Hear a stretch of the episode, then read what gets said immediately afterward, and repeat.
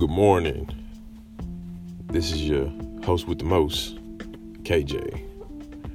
Today we're going to be talking about why men should not be per se chasing women or pursuing women at such uh, early age. I would say within like in uh, the 20s, you know, 18 to like the 25 bracket. Reason why I say this is is because or what about this topic is it's a lot of guys out here still chasing girls and then they they talk I guess you could say, you know, bad to women or they try to call women gold diggers, this and that. And I'm not saying some women aren't gold diggers, but I'm saying but the topic of this show is gonna be why you should hold off on pursuing and focus on yourself until you have your kingdom built. So I guess we could title this thing uh, "Do not why men should wait on pursuing women until until you have your kingdom." So let's get it all started right. Um, from personal experience, I feel that no man from 18 to like 25 should be pursuing a woman. One, because I mean, 18 to 25, you really don't know too much. I mean, you know enough, but you don't know what you need to know as a man. You don't have, nine, times out of 10, you don't have your own house or an apartment. You don't have your own kingdom. You know, uh, you're still trying to develop your career and, and things like that.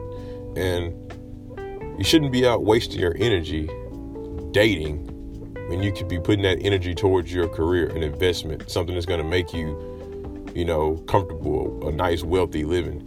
You know, you shouldn't be out chasing tail.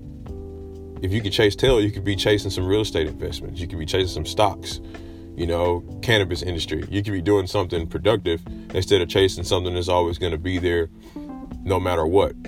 You know, you can be 80 years old and pull a 20 year old chick. The reason why I say this is because women choose women choose men it's not off of love. Women love their kids more than they love the men they marry. That's just nature. It's what they're closer to in the nature in the the species bracket.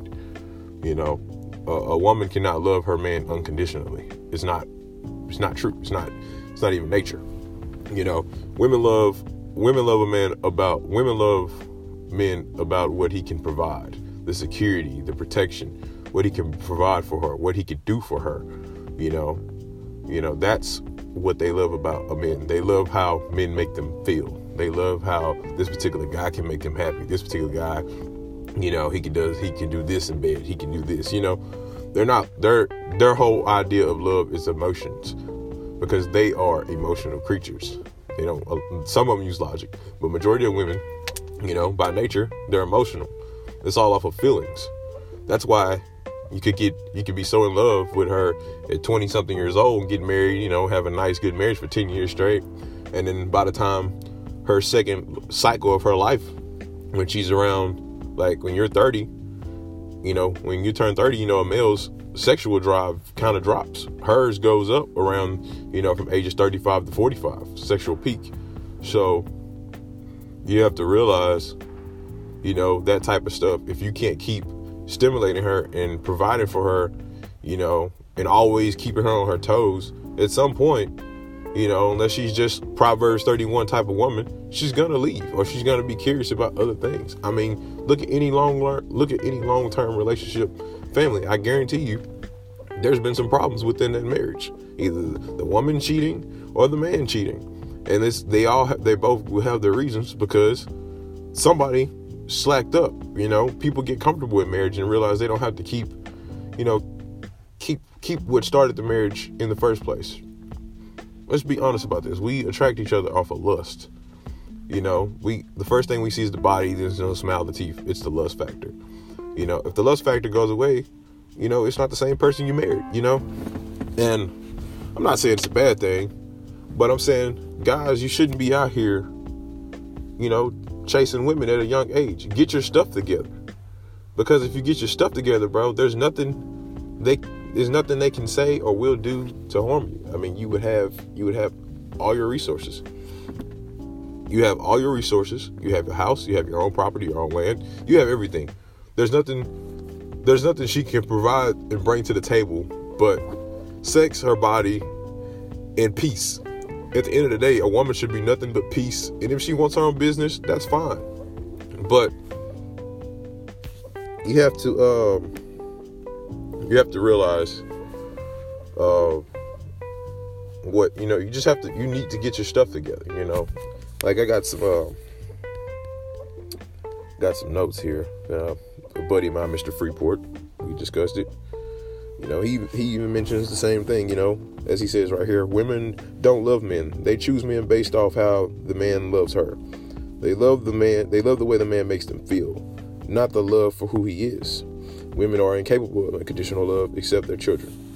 Prime example no woman today would marry Jesus. Jesus was a perfect man, honest, righteous, the best character, the best morals, best principles.